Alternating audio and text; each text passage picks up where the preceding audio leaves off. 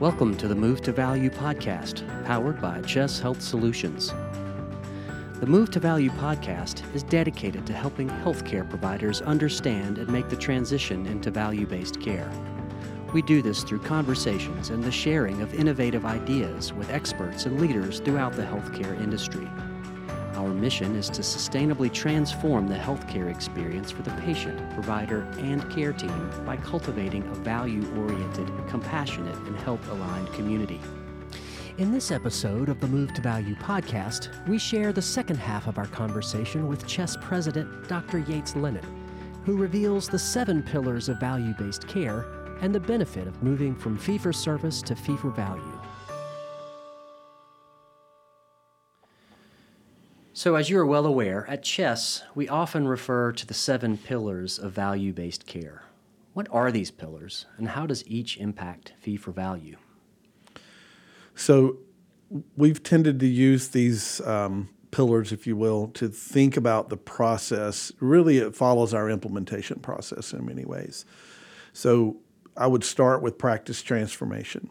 So that involves ensuring that physicians, advanced practice providers, office staff, from CMA to nurses to even front desk staff, has some awareness of value-based care, understand why it's important, and then are engaged in the process of transforming that practice to a infrastructure that supports the delivery of the value-based care models and success in those models, both clinically, which ultimately is what this is really all about, and financially.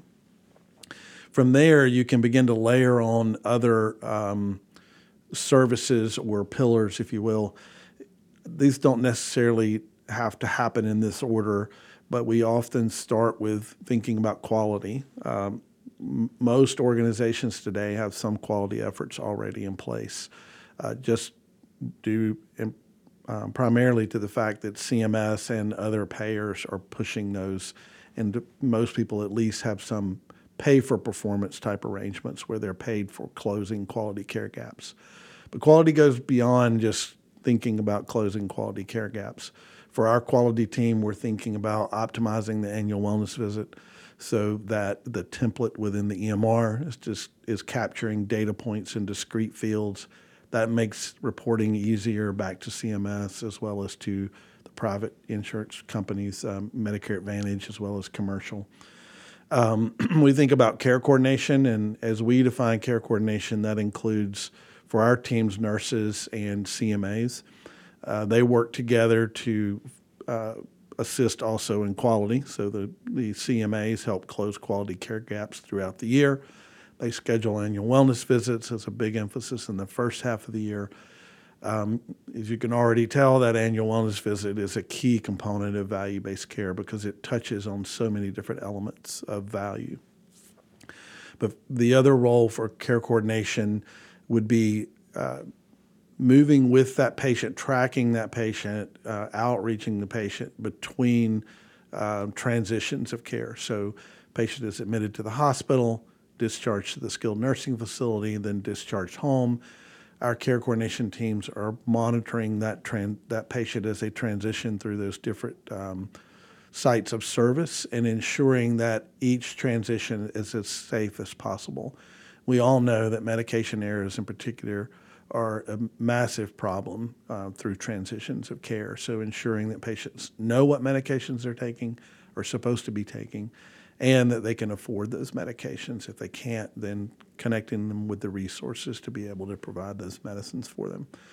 They also perform chronic care management. So that's identifying, so we go back to population health, identifying a group of patients who are either at high risk or rising risk of a complication or with a certain disease state, identifying those patients and on a regular basis setting up telephonic or even telehealth outreach to those patients so that between those 4 office visits a year that a chronic patient might have with a provider in the office, someone is touching base with them throughout the year. I as a clinician, I always think that way, that for an average chronic care patient, I might have an hour or 2 hours a year of FaceTime with a chronic care patient, whether that's diabetes, hypertension, the combination of the two. That's really not very much time over the course of a year. And so when you think about the care coordination team being able to touch those patients in between those visits, you really are improving the patient's experience of care. You're extending the provider's reach and ability to impact the patient in between those visits. So that's a huge component of it. Those are the areas to date that we have largely focused. There are other services that can be provided, but those are kind of our basic building blocks. We also think of another pillar as pharmacy. So at Chess, we've got a team of clinical pharmacists as well, PharmDs, as well as pharmacy techs.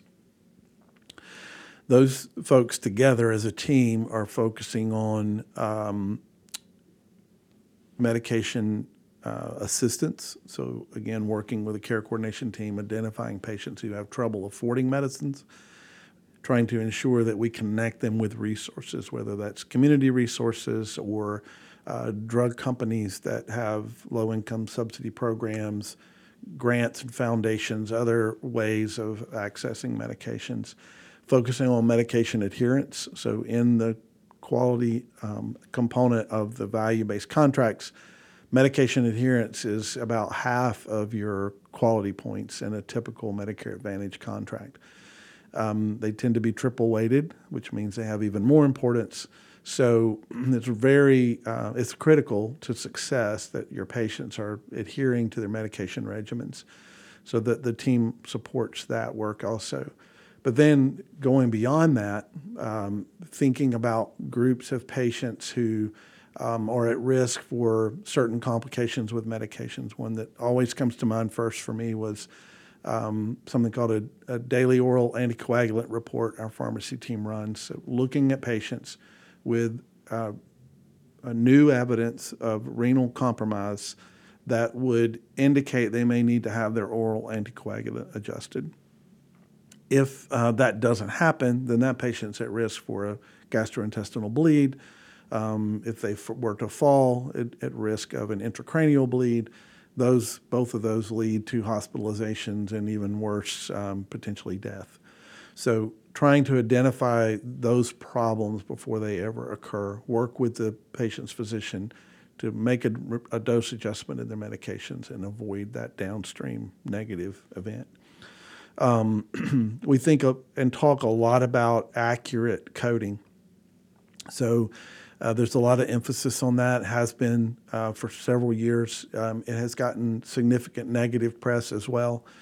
But it is very important that providers are accurately and completely documenting, first of all, the patient's conditions, addressing those conditions, and then coding that. That helps align the resources to care for patients with the patient's disease state.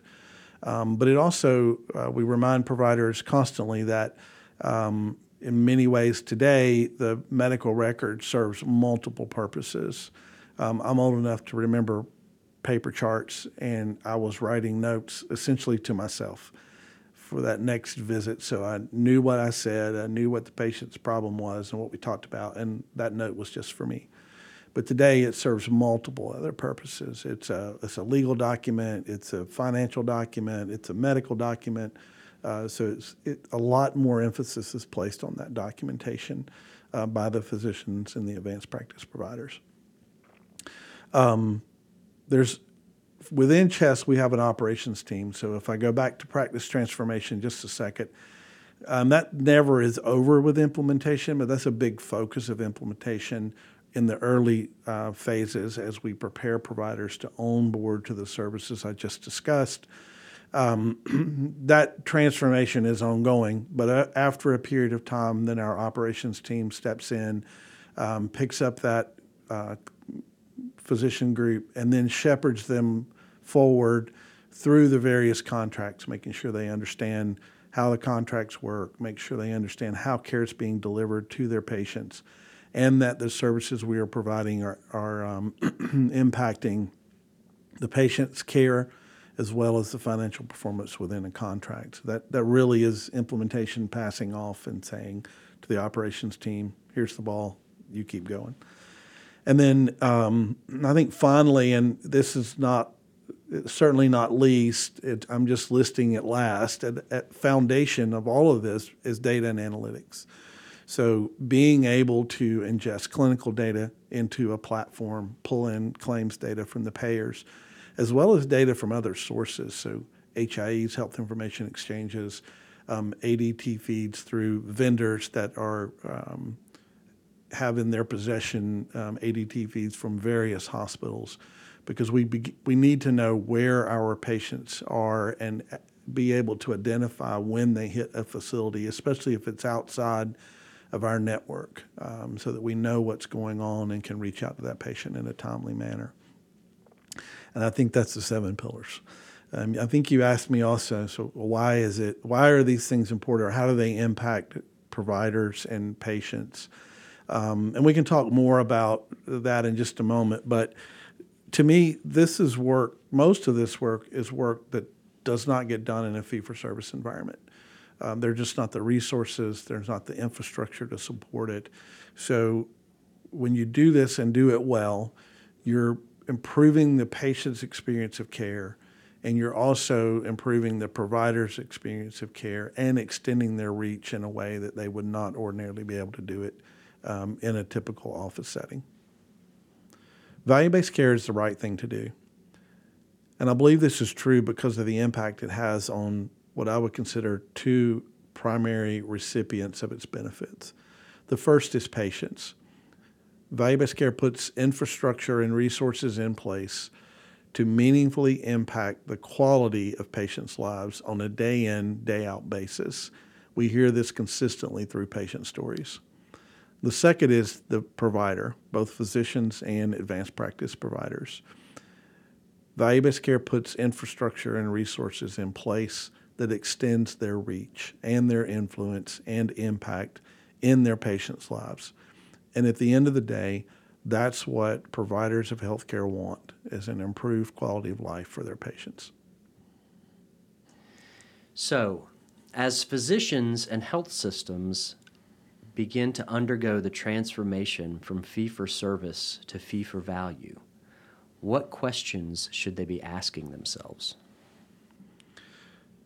Well, I think I would start with who are the beneficiaries for whom we are accountable. In our prior days in fee-for-service, you didn't really think that way. We were thinking largely about who's on my schedule. Is my schedule full? If it's not full, can we get it full? In this new world, we should be thinking about who's not on my schedule that should be.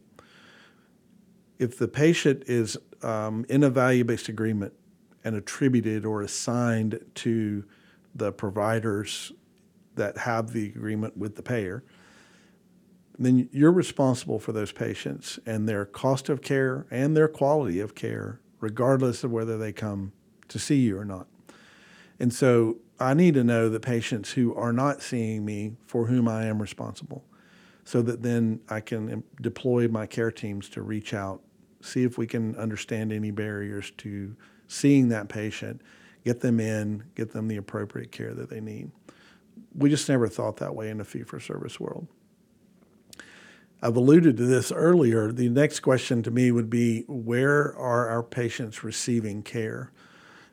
We often get the answer, well, I know when patients are discharged from my facility, and that's probably true.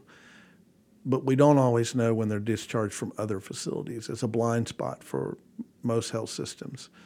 That is improving today, but we need to make sure that we're capturing data points to the degree we possibly can to understand that patient's journey through the healthcare system, not just the health system. Because if we don't have insight into that, then we're not able to respond appropriately when they're making their transitions, whether that's hospital to home or hospital to skilled nursing facility, whatever that may look like.